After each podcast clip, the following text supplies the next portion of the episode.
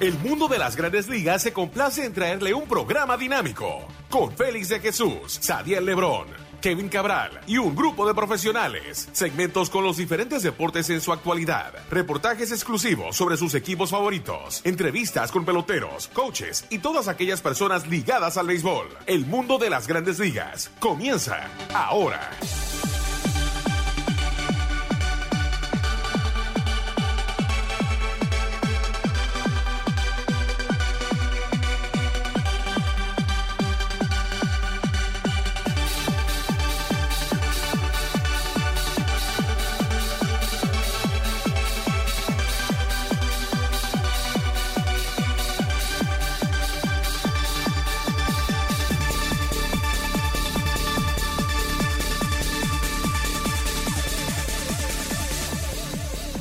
Bienvenidos a otra emisión de su programa El Mundo de las Grandes Ligas por su portales m.com y lasmayores.com. Como siempre, nuestro productor es Brett Kaplan, aquí con ustedes Kevin Cabral y un servidor Félix de Jesús con todo lo que está pasando en esta primera semana de las Grandes Ligas 2019. Bueno, y siguen las lesiones para el equipo de los Yankees, el equipo de los Mets ha comenzado bien, Bryce Harper ha comenzado súper bien para el equipo eh, de los Phillies de Filadelfia tenemos bastante noticia de lo que es esta semana de apertura en las grandes ligas. Pero sin más preámbulo, vamos a darle la bienvenida a Kevin Cabral. ¿Qué tal, Kevin? Muy buenas, Félix. Mi saludo cordial para ti, para todos los amigos que cada semana están en contacto con nosotros aquí en el mundo de las grandes ligas. Le tenemos entrevistas eh, para ustedes en el día de hoy, hecha por Julio César eh, El Chino Pérez, eh, con Miguel Cabrera y Jonathan Villar, claro, el equipo de Baltimore. Comenzamos por ahí ha sorprendido, al igual que el equipo de los Tigres de Detroit, pero frente a un equipo de los Yankees, Kevin, y muchos se preguntan qué está pasando con los Yankees, marca de 2 y 4, ahora se van a la carretera, eh, pero han tenido problemas aparte de las lesiones. ¿Qué ha visto de los Yankees hasta ahora?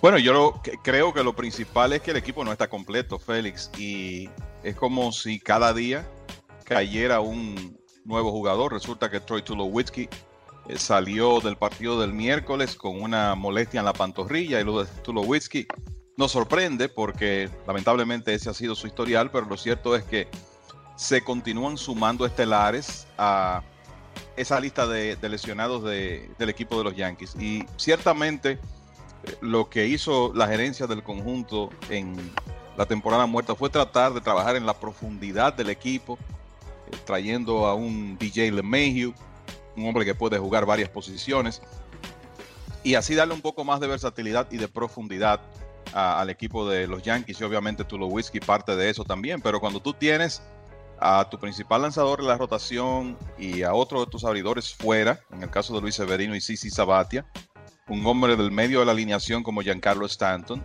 otro hombre del medio de la, alineación que quizá no juegue más este año como Miguel Andújar, uno de tus principales relevistas, Delin Betances fuera, tu jardinero central también lastimado en el caso de Aaron Hicks.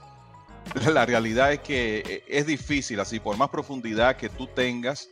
Y la verdad que yo creo que no es momento ni remotamente para que nadie apriete el botón del pánico, ni siquiera los Medias Rojas de Boston, que han comenzado perdiendo cinco de sus primeros seis partidos. Pero cuando tú tienes tantas bajas, eh, es difícil porque eh, sencillamente no, el dirigente no tiene su equipo ideal en el terreno mirando y claro, vamos a entrar a lo que es materia del equipo, los Red Sox de Boston, que como mencionaste, Kevin, no han comenzado nada bien. Pero eh, los Yankees, aquí frente a Baltimore, Detroit, mencionamos que no hay pánico, son seis juegos. Eh, George aún no conecta su primer cuadrangular, eh, Stanton en la lista de lesionados, pero aquí yo creo que todo se basa en, en, Andújar, ¿no? Un muchacho joven, uno pensaba que, que él iba a estar fuera, como tú mencionaste, tal vez para lo que resta de temporada. Si eso pasa, ¿es, suficiente lo que tienen los Yankees ahora mismo con DJ Lemeo? ¿O va a tener que Brian Cashman entrar al mercado y a ver qué consigue por ahí? Bueno, yo en más de una ocasión he oído a Brian Cashman decir que él nunca para de buscar formas de mejorar el equipo. Y a mí me parece que si se determina que Miguel Andújar finalmente necesita una cirugía en su hombro y no va a jugar más este año, por lo menos los Yankees harán intentos de fortalecer su, cuadro interior, porque el problema es que otro hombre importante del lado izquierdo del infield, que es Didi Gregorius, no va a estar activo hasta el mes de julio posiblemente, y tú nunca puedes contar con Troy Tulowitzki. a largo plazo, lamentablemente. Entonces, me parece que si se confirma que Andújar no va a poder jugar más eh, ese año, si, este año, si las cosas llegan a ese punto, podríamos ver a los Yankees tratando de mejorarse. Aunque hay que decir, Félix, eh, tú tienes ahora mismo dos lanzadores que son agentes libres eh, que pueden ayudar a cualquier equipo. Con jugadores de posición no tanto así. Y en el, mes de abril es una es un pésimo momento para tú poder hacer cambios. Hay algunas situaciones eventuales. Toronto acaba de cambiar a Kevin Pilar al equipo de los Gigantes de San Francisco porque quieren abrirle un hueco a uno de sus prospectos. Es un equipo que está en reconstrucción.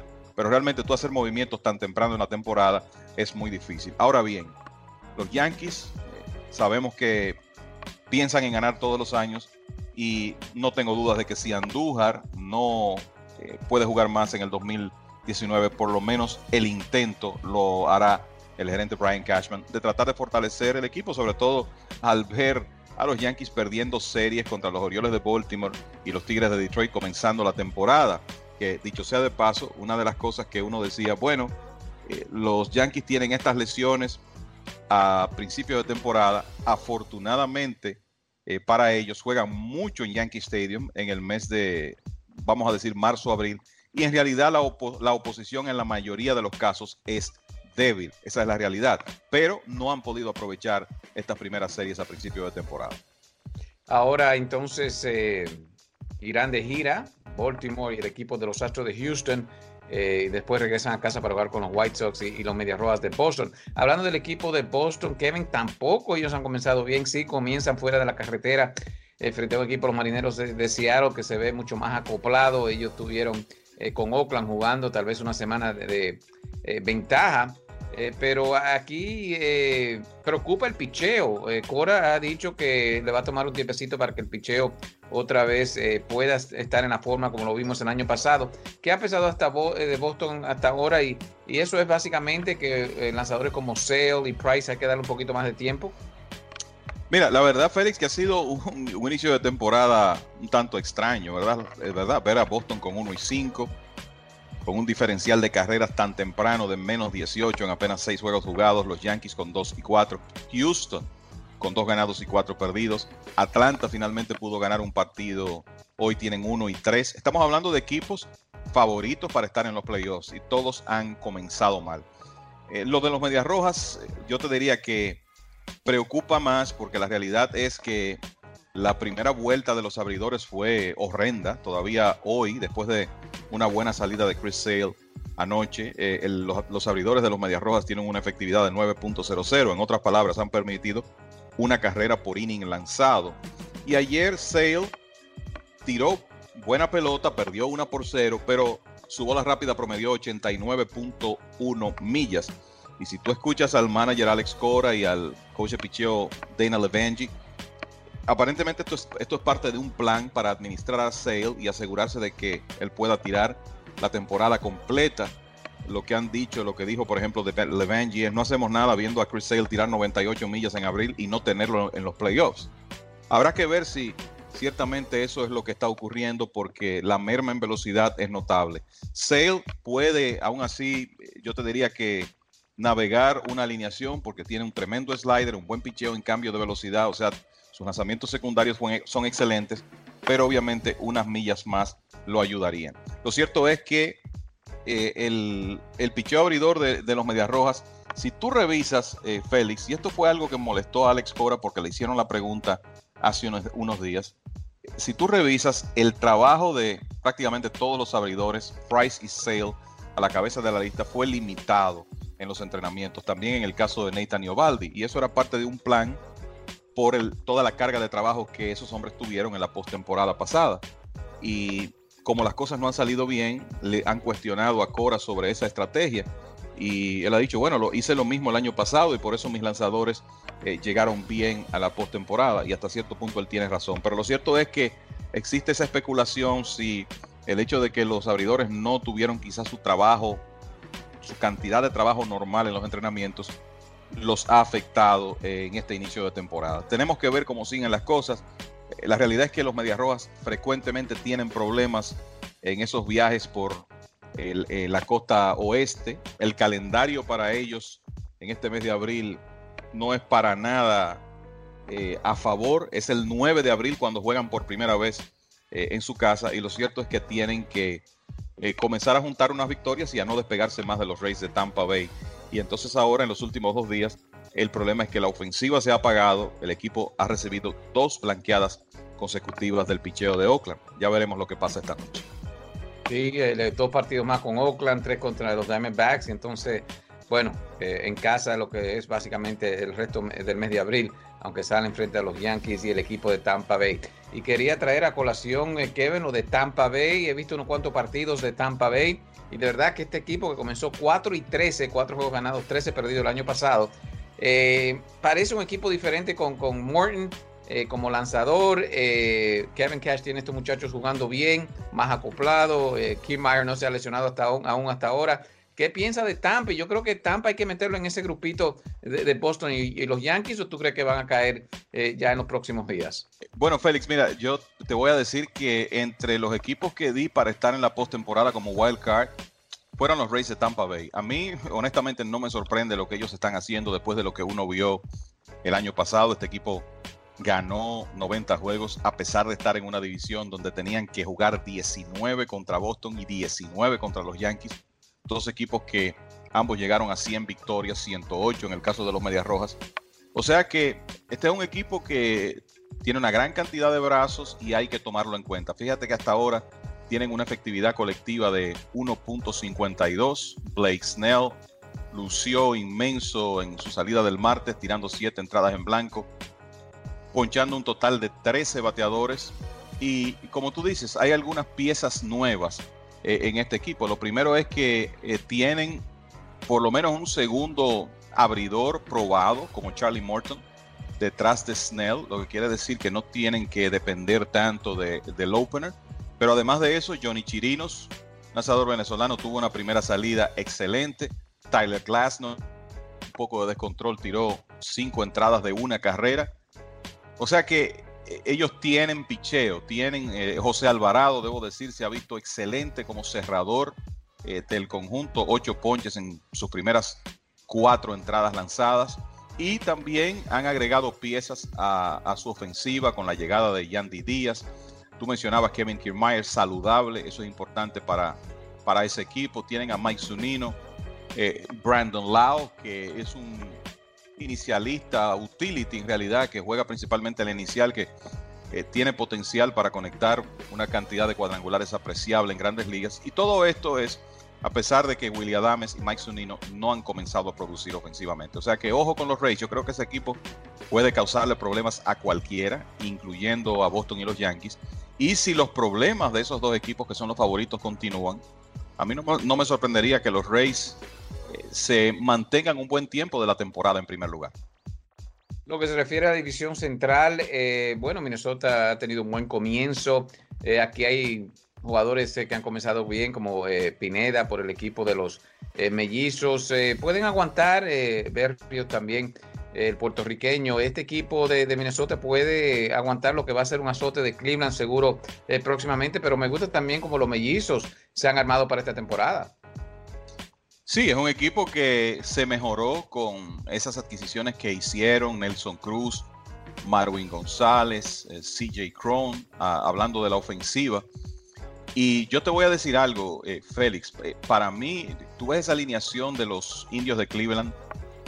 Ese equipo en este momento no se ve bien. Es un roster que es muy dependiente de unos cuantos estelares. Un roster que en realidad se debilitó muchísimo por el tema de la, de la situación financiera de, los indios. Sabemos que ellos no están eh, en la posición para tener una, una nómina excesivamente alta y debido a eso, Edwin Encarnación fue cambiado, Jan Gomes fue cambiado, lo mismo ocurrió con John Del Alonso, Michael Brantley se declaró agente libre y firmó con Houston.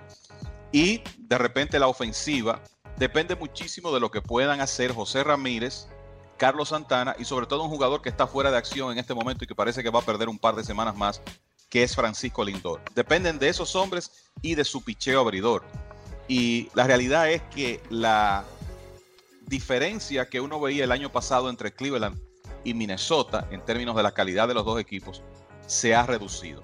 Todavía yo creo que tú tienes que pensar que un equipo que tenga a Corey Kluber, Trevor Bauer, Carlos Carrasco y Mike Clevenger como sus cuatro principales abridores debe ser el favorito.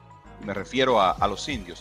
Pero eh, este equipo de Minnesota, de nuevo, con esas adiciones de, Nelson Cruz, Marvin González, Jonathan Scope, CJ Crone, eh, sencillamente son mejor equipo ofensivo que el año pasado. Y si ellos pueden conseguir una actuación decente de su cuerpo de lanzadores, que eh, salvo la, llegada del zurdo Martín Pérez y del relevista Blake Parker, es muy parecido al año pasado.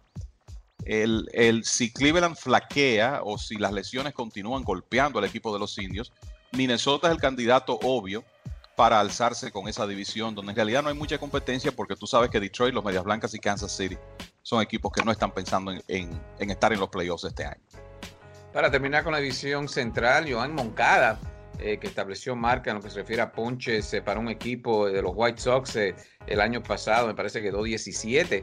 Eh, el muchacho ha cambiado totalmente en cinco juegos, eh, solamente se ha ponchado tres veces y claro, eso eh, para él definitivamente es una superación del año pasado, pero nueve carreras anotadas hasta ahora, líder en ese renglón, dos cuadrangulares, batía 4.50 y yo creo que ya un poquito de dividendo está pagando Moncada para el equipo de los White Sox, claro, estuvo involucrado en ese cambio de, de Chris Sale hace unos años.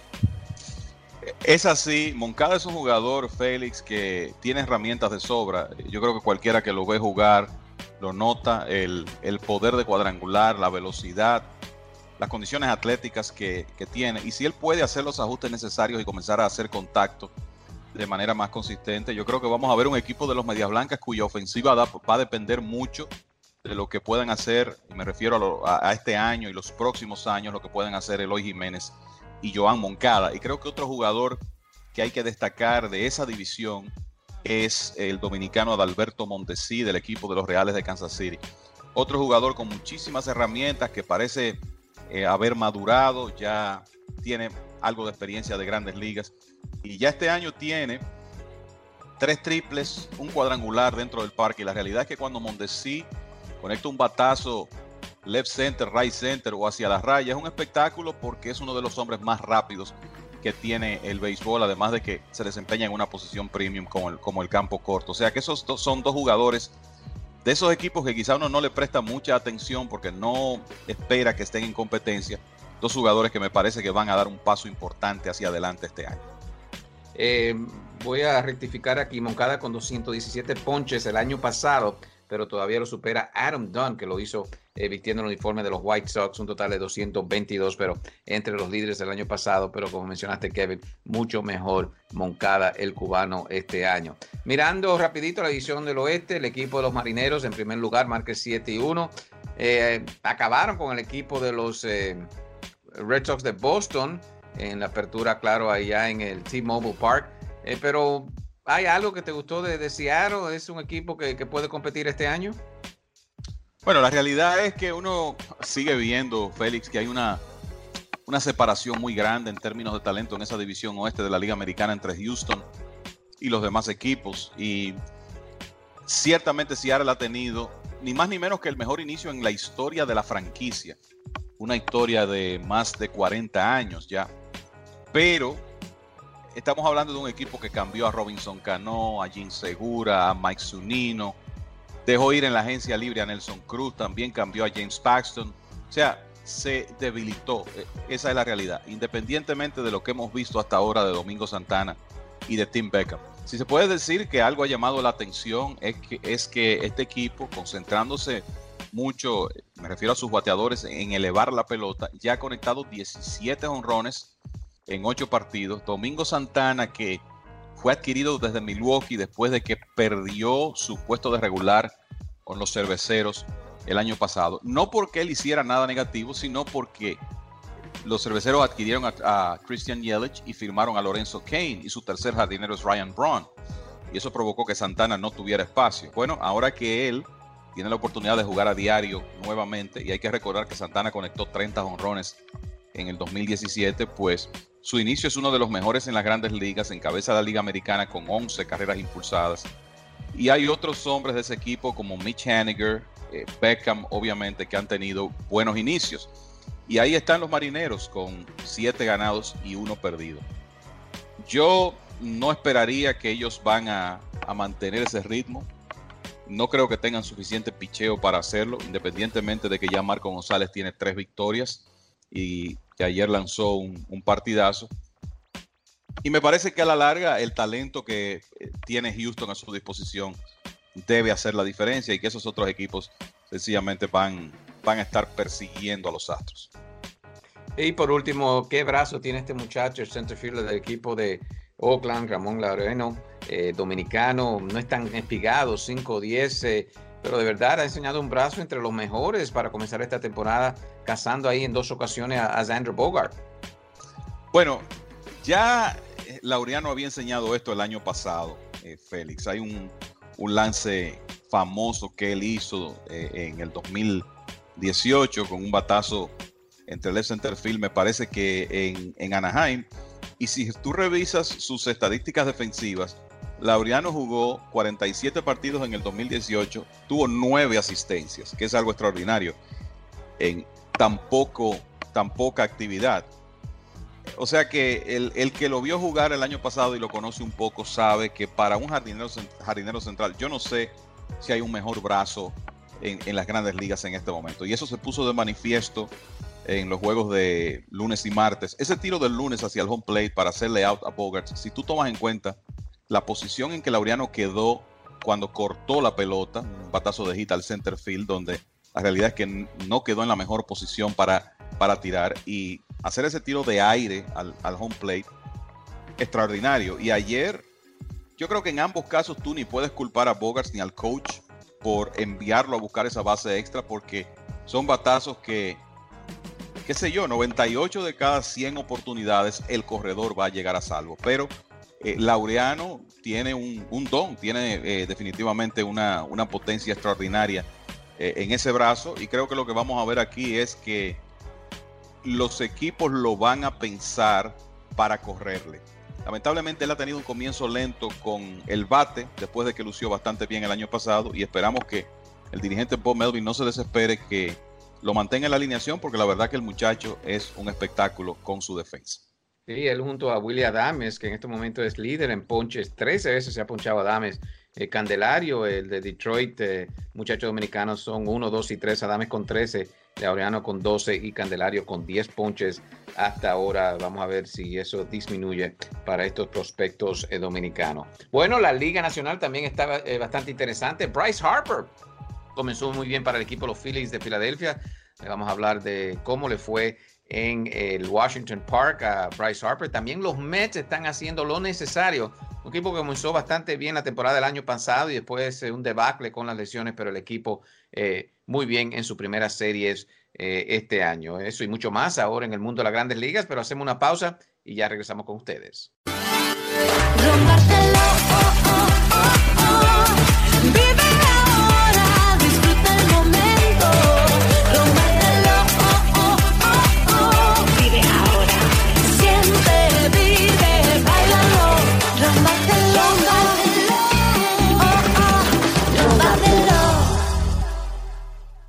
Bienvenidos a otra emisión de su programa El Mundo de las Grandes Ligas por sus portales m.com y lasmayores.com.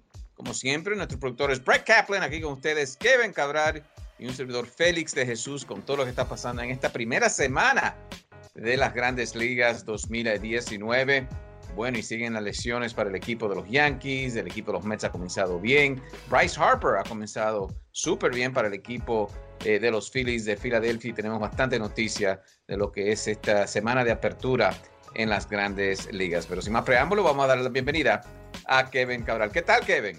Muy buenas, Félix. Mi saludo cordial para ti, para todos los amigos que cada semana están en contacto con nosotros aquí en el mundo de las grandes ligas. Le tenemos entrevistas eh, para ustedes en el día de hoy, hecha por Julio César eh, el Chino Pérez con Miguel Cabrera y Jonathan Villar, eh, claro, el equipo de Baltimore, comenzamos por ahí, ha sorprendido al igual que el equipo de los Tigres de Detroit, pero frente a un equipo de los Yankees, Kevin, y muchos se preguntan qué está pasando con los Yankees, marca de 2 y 4, ahora se van a la carretera, eh, pero han tenido problemas aparte de las lesiones. ¿Qué ha visto de los Yankees hasta ahora?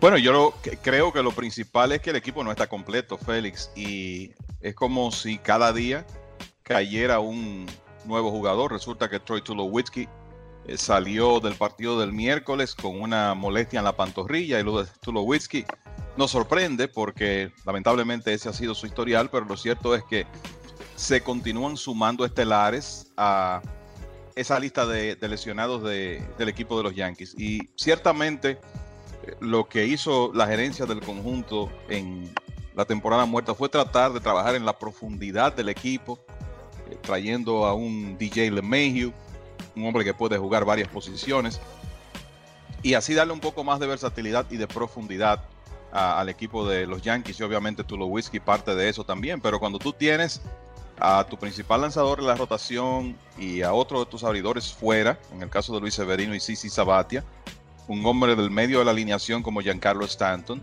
otro hombre del medio de la, alineación que quizá no juegue más este año como Miguel Andújar, uno de tus principales relevistas, Delin Betances, fuera, tu jardinero central también lastimado en el caso de Aaron Hicks.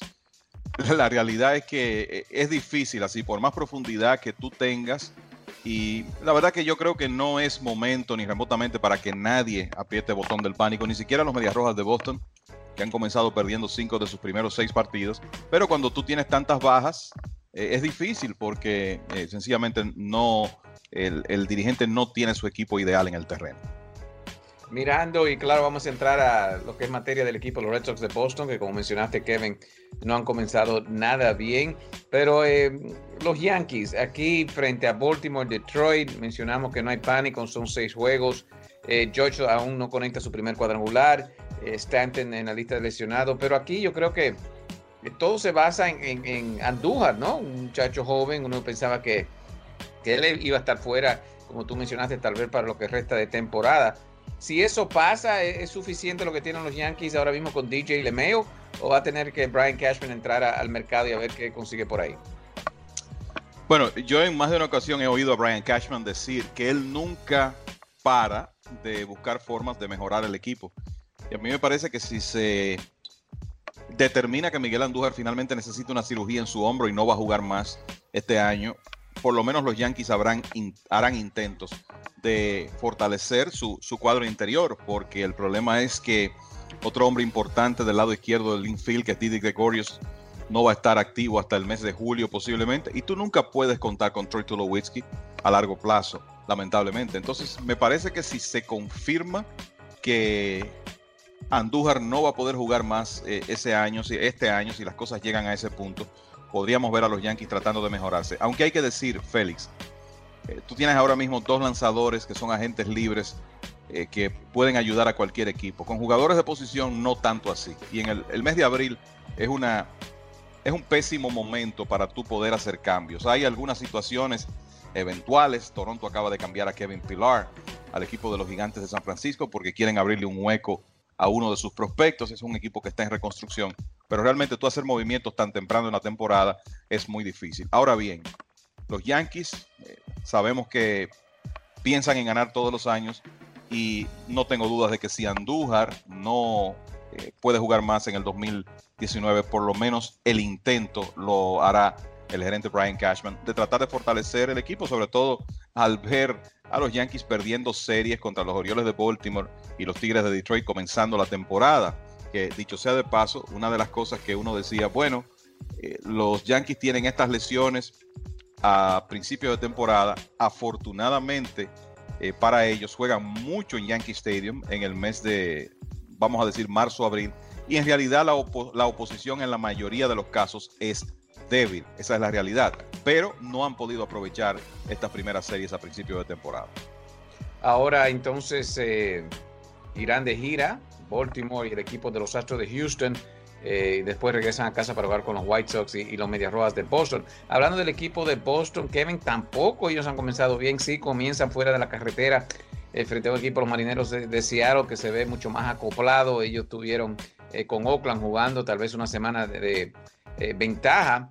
Eh, pero aquí eh, preocupa el picheo. Cora ha dicho que le va a tomar un tiempecito para que el picheo otra vez pueda estar en la forma como lo vimos el año pasado.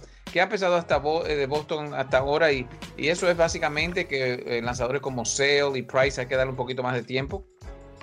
Mira, la verdad, Félix, que ha sido un, inicio de temporada un tanto extraño, ¿verdad? Verdad, ver a Boston con 1 y 5, con un diferencial de carreras tan temprano de menos 18 en apenas 6 juegos jugados, los Yankees con 2 y 4, Houston con 2 ganados y 4 perdidos, Atlanta finalmente pudo ganar un partido, hoy tienen 1 y 3. Estamos hablando de equipos favoritos para estar en los playoffs y todos han comenzado mal. Eh, lo de los Medias Rojas, eh, yo te diría que preocupa más porque la realidad es que la primera vuelta de los abridores fue horrenda. Todavía hoy, después de una buena salida de Chris Sale anoche, eh, los, abridores de los Medias Rojas tienen una efectividad de 9.00. En otras palabras, han permitido una carrera por inning lanzado. Y ayer Sale tiró buena pelota, perdió una por cero, pero su bola rápida promedió 89.1 millas. Y si tú escuchas al manager Alex Cora y al coach de picheo Dana Levangi, aparentemente esto es, esto es parte de un plan para administrar a Sale y asegurarse de que él pueda tirar la temporada completa. Lo que han dicho, lo que dijo, por ejemplo, de Levangi es no hacemos nada viendo a Chris Sale tirar 98 millas en abril y no tenerlo en los playoffs. Habrá que ver si ciertamente eso es lo que está ocurriendo porque la merma en velocidad es notable. Sale puede, aún así, yo te diría que navegar una alineación porque tiene un tremendo slider, un buen picheo en cambio de velocidad, o sea, sus lanzamientos secundarios son excelentes, pero obviamente unas millas más lo ayudarían. Lo cierto es que eh, el, el, picheo abridor de, los Medias Rojas, si tú revisas, eh, Félix, y esto fue algo que molestó a Alex Cora porque le hicieron la pregunta hace unos, unos días, si tú revisas el trabajo de prácticamente todos los abridores, Price y Sale a la cabeza de la lista fue limitado en los entrenamientos, también en el caso de Nathan Iovaldi, y eso era parte de un plan por el, toda la carga de trabajo que esos hombres tuvieron en la postemporada pasada. Y como las cosas no han salido bien, le han cuestionado a Cora sobre esa estrategia. Y él ha dicho, bueno, lo hice lo mismo el año pasado y por eso mis lanzadores eh, llegaron bien a la postemporada y hasta cierto punto él tiene razón. Pero lo cierto es que existe esa especulación si el hecho de que los abridores no tuvieron quizás su trabajo su cantidad de trabajo normal en los entrenamientos los ha afectado eh, en este inicio de temporada. Tenemos que ver cómo siguen las cosas. Eh, la realidad es que los Medias Rojas frecuentemente tienen problemas en esos viajes por eh, la costa oeste. El calendario para ellos en este mes de abril no es para nada a favor. Es el 9 de abril cuando juegan por primera vez en su casa y lo cierto es que tienen que eh, comenzar a juntar unas victorias y a no despegarse más de los Rays de Tampa Bay. Y entonces ahora en los últimos dos días el problema es que la ofensiva se ha apagado, el equipo ha recibido dos blanqueadas consecutivas del picheo de Oakland. Ya veremos lo que pasa esta noche. Sí, eh, dos partidos más con Oakland, tres contra los Diamondbacks. Entonces, bueno, eh, en casa lo que es básicamente el resto del mes de abril, aunque salen frente a los Yankees y el equipo de Tampa Bay. Y quería traer a colación, eh, Kevin, lo de Tampa Bay. He visto unos cuantos partidos de Tampa Bay. Y de verdad que este equipo que comenzó 4 y 13, 4 juegos ganados, 13 perdidos el año pasado, eh, parece un equipo diferente con, con Morton como lanzador. Kevin Cash tiene estos muchachos jugando bien, más acoplado. Kim Meyer no se ha lesionado hasta aún hasta ahora. ¿Qué piensa de Tampa? Yo creo que Tampa hay que meterlo en ese grupito de, Boston y, los Yankees, o tú crees que van a caer eh, ya en los próximos días? Bueno, Félix, mira, yo te voy a decir que entre los equipos que di para estar en la postemporada como wild card fueron los Rays de Tampa Bay. A mí, honestamente, no me sorprende lo que ellos están haciendo después de lo que uno vio el año pasado. Este equipo ganó 90 juegos a pesar de estar en una división donde tenían que jugar 19 contra Boston y 19 contra los Yankees dos equipos que ambos llegaron a 100 victorias, 108 en el caso de los Medias Rojas. O sea que este es un equipo que tiene una gran cantidad de brazos y hay que tomarlo en cuenta. Fíjate que hasta ahora tienen una efectividad colectiva de 1.52. Blake Snell lució inmenso en su salida del martes, tirando 7 entradas en blanco, ponchando un total de 13 bateadores. Y, como tú dices, hay algunas piezas nuevas eh, en este equipo. Lo primero es que eh, tienen por lo menos un segundo abridor probado como Charlie Morton detrás de Snell, lo que quiere decir que no tienen que depender tanto de, del opener. Pero además de eso, Johnny Chirinos, lanzador venezolano, tuvo una primera salida excelente. Tyler Glasnow, un poco de descontrol, tiró cinco entradas de una carrera. O sea que ellos tienen picheo, tienen eh, José Alvarado, debo decir, se ha visto excelente como cerrador eh, del conjunto, ocho ponches en sus primeras cuatro entradas lanzadas. Y también han agregado piezas a, su ofensiva con la llegada de Yandy Díaz.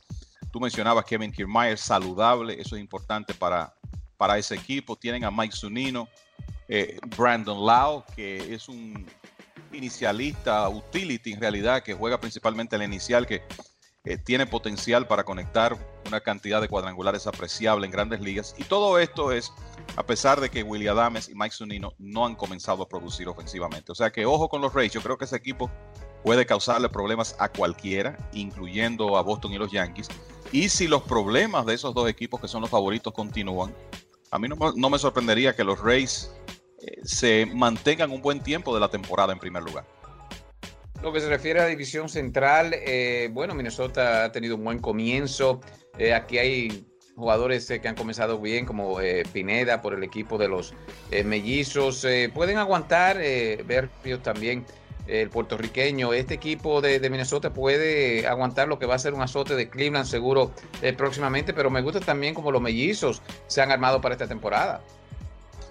Sí, es un equipo que se mejoró con esas adquisiciones que hicieron Nelson Cruz, Marwin González, eh, CJ Cron, ah, hablando de la ofensiva. Y yo te voy a decir algo, eh, Félix. Eh, para mí, tú ves esa alineación de los indios de Cleveland.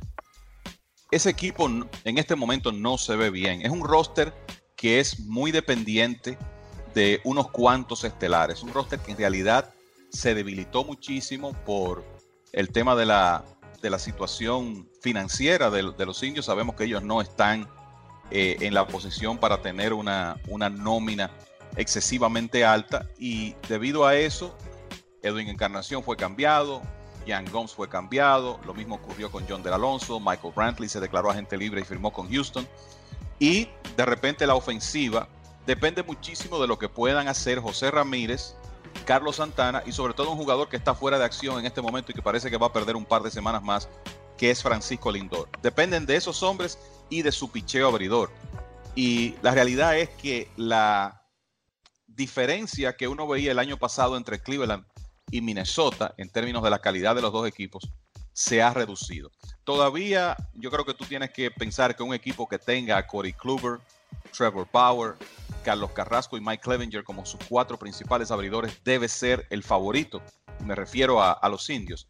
Pero eh, este equipo de Minnesota, de nuevo, con esas adiciones de, Nelson Cruz, Marvin González, Jonathan Scope, CJ Crone, eh, sencillamente son mejor equipo ofensivo que el año pasado. Y si ellos pueden conseguir una actuación decente de su cuerpo de lanzadores, que eh, salvo la, llegada del zurdo Martín Pérez y del relevista Play Parker, es muy parecido al año pasado. El, si Cleveland flaquea o si las lesiones continúan golpeando al equipo de los indios, Minnesota es el candidato obvio para alzarse con esa división, donde en realidad no hay mucha competencia porque tú sabes que Detroit, los Medias Blancas y Kansas City son equipos que no están pensando en, en estar en los playoffs este año. Para terminar con la división central, Joan Moncada eh, que estableció marca en lo que se refiere a ponches para un equipo de los White Sox eh, el año pasado, me parece que quedó 17.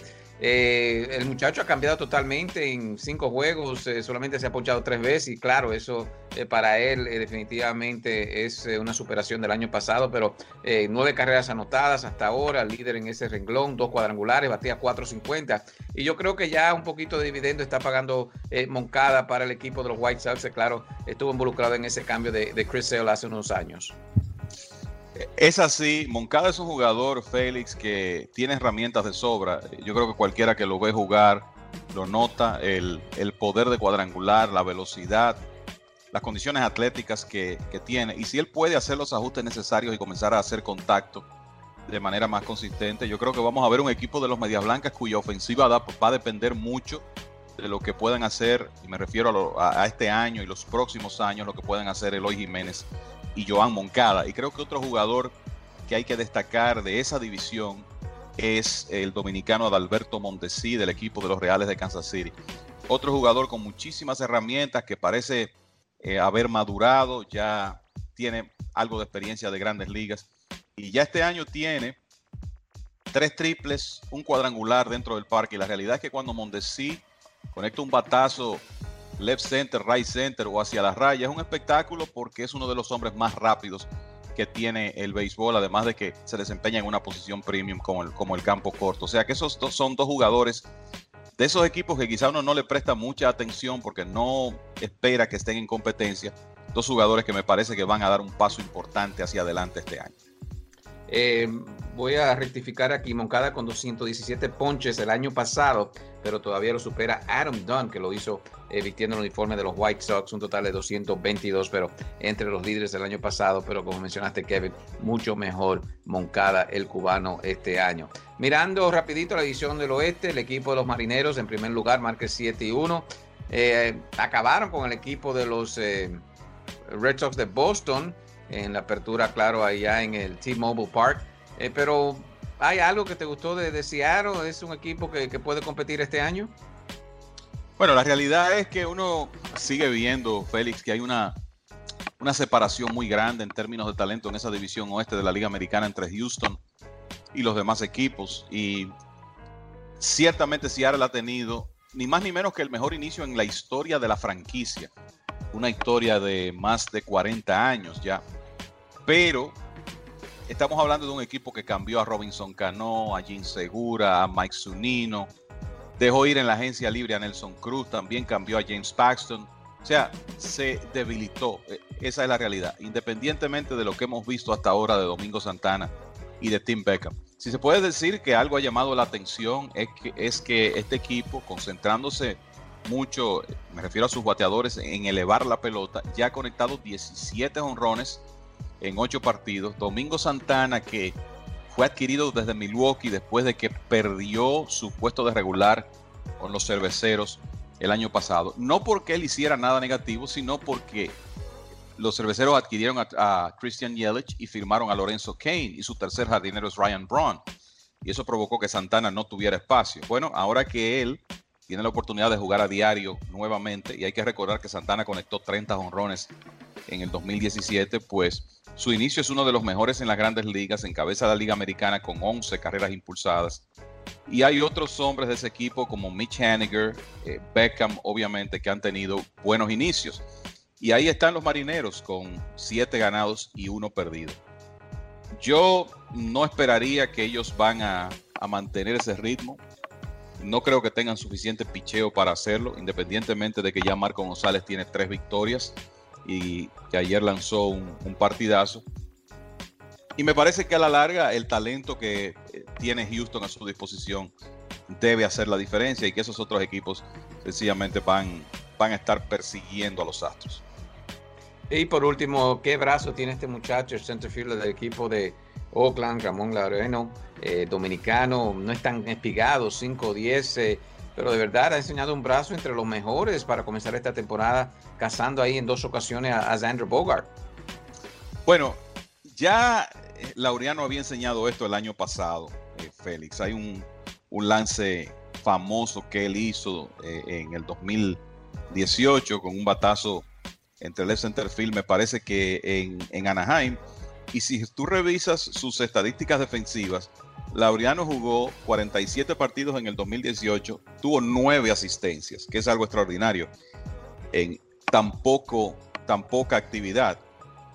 O sea que el, que lo vio jugar el año pasado y lo conoce un poco sabe que para un jardinero, jardinero central, yo no sé si hay un mejor brazo en, en, las grandes ligas en este momento. Y eso se puso de manifiesto en los juegos de lunes y martes. Ese tiro del lunes hacia el home plate para hacerle out a Bogart, si tú tomas en cuenta la posición en que Laureano quedó cuando cortó la pelota, un batazo de hit al center field, donde la realidad es que no quedó en la mejor posición para, para tirar y hacer ese tiro de aire al, home plate, extraordinario. Y ayer, yo creo que en ambos casos tú ni puedes culpar a Bogarts ni al coach por enviarlo a buscar esa base extra, porque son batazos que, qué sé yo, 98 de cada 100 oportunidades el corredor va a llegar a salvo. Pero eh, Laureano tiene un, don, tiene eh, definitivamente una, potencia extraordinaria eh, en ese brazo y creo que lo que vamos a ver aquí es que los equipos lo van a pensar para correrle. Lamentablemente él ha tenido un comienzo lento con el bate después de que lució bastante bien el año pasado y esperamos que el dirigente Bob Melvin no se desespere que lo mantenga en la alineación porque la verdad que el muchacho es un espectáculo con su defensa. Sí, él junto a Willie Adames, que en este momento es líder en ponches, 13 veces se ha ponchado Adames. Eh, Candelario, el de Detroit, eh, muchachos dominicanos son 1, 2 y 3, Adames con 13, Laureano con 12 y Candelario con 10 ponches hasta ahora. Vamos a ver si eso disminuye para estos prospectos eh, dominicanos. Bueno, la Liga Nacional también está bastante interesante. Bryce Harper comenzó muy bien para el equipo de los Phillies de Filadelfia. Vamos a hablar de cómo le fue en el Washington Park a Bryce Harper. También los Mets están haciendo lo necesario. Un equipo que comenzó bastante bien la temporada del año pasado y después eh, un debacle con las lesiones, pero el equipo eh, muy bien en sus primeras series eh, este año. Eso y mucho más ahora en el mundo de las grandes ligas, pero hacemos una pausa y ya regresamos con ustedes.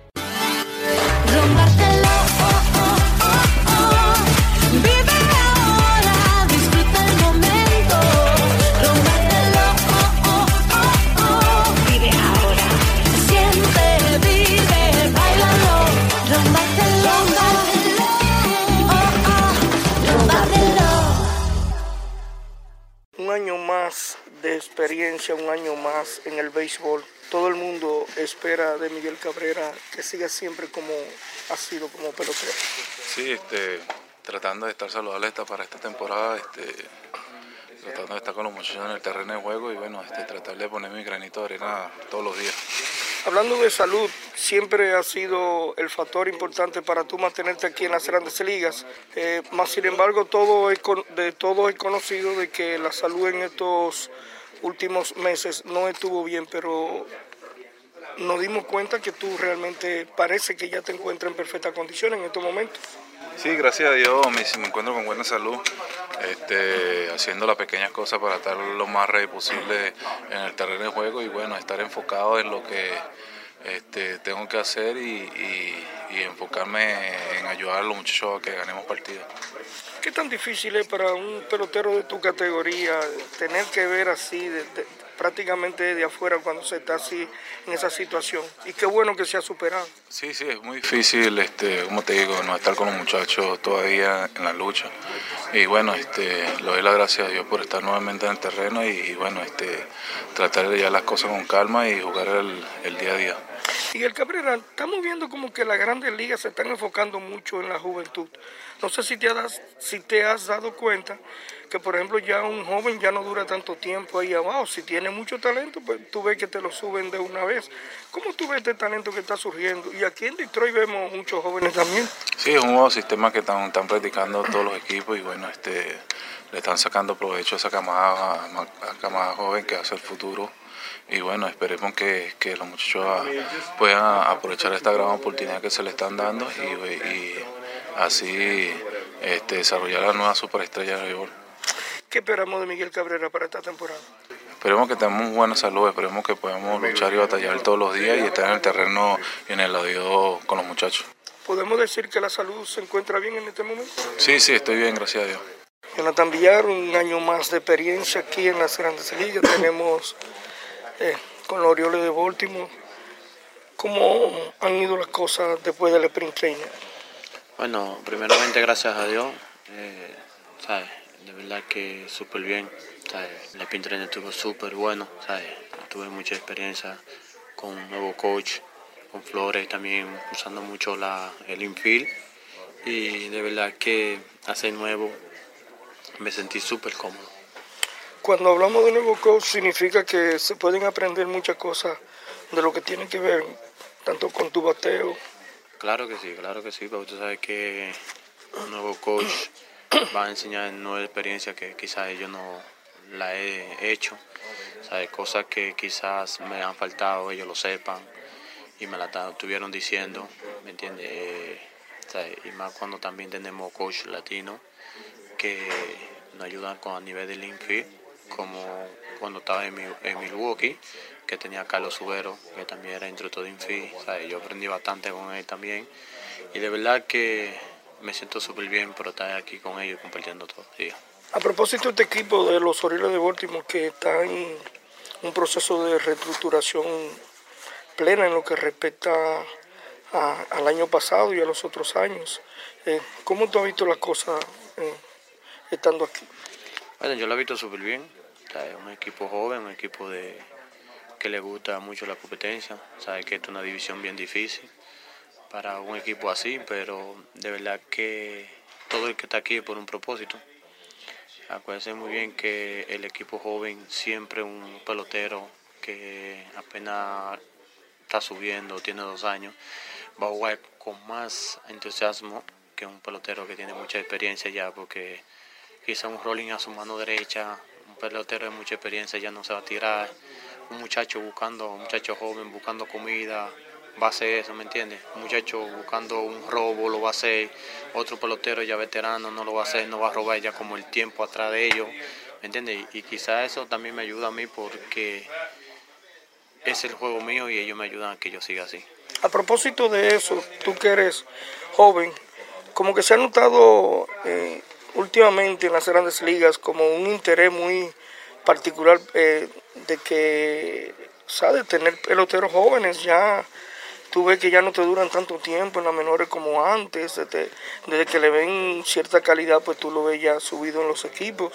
¿Cómo tú ves ese proceso que va subiendo de los jóvenes eh, y principalmente en este caso de los latinoamericanos? Esa es una pregunta también bien difícil, tú sabes que eh, hay muchos veteranos ya que están fuera de pelota por esa razón. Ya esas son cosas de ellos que son los que saben, ¿me entiendes? Mayormente porque también he visto muchos peloteros jóvenes que han subido y todavía no estás supuestamente bien ready para tan maduro como debiera ser. Claro, es igual que cuando firman en otro país, que firman pelotero muy joven de 16 años que todavía no está bien maduro, ¿me entiendes? Pero, ¿sabes? Eh, cada año va cambiando, cada año va cambiando esto y, y, uno nunca se puede sorprender, pero es la realidad, ¿sabes? Eh, ya hay muchas personas que ya tienen 40 años que, que deberían darle un puesto a un joven. Quizás por eso piensan ellos así, porque esa persona de esa edad no le va a rendir como un niño de 26 años, 25, ¿me entiendes? Y de verdad en ese aspecto ya ellos saben lo que hacen. Por esa razón estamos aquí y tratando de, de dar el 100% a lo que hasta que ellos quieran. ¿Te has dado cuenta que te has convertido en un líder de la República Dominicana como jugador? Bueno, mayormente no, nunca estoy pendiente en eso, ¿sabes? Eh, pero lo has sentido. Eh, bueno, mucha gente dice, ¿me entiendes? Pero no le doy mucho lago a eso porque si me pongo mucho eso en la cabeza, tú sabes cómo somos los humanos, eh, me voy a meter mucho quizás eso en la cabeza y me voy a, me voy a querer crecer un poco. ¿sabes? Yo dejo un poquito eso atrás, ¿sabes? Que me tengan ahí en esa altura, me siento súper bien me siento súper bien, pero, ¿sabes? Como te digo, no le doy mente a eso, sigo haciendo aquí mi trabajo porque en esto que estoy y después que sea lo que Dios quiera. Y esta fue una presentación del mundo de las grandes ligas con Félix de Jesús, Sadiel Lebrón y Kevin Cabral. Les invitamos para nuestra próxima edición con un programa igual o mejor que este. Muchas gracias por sintonizar El Mundo de las Grandes Ligas.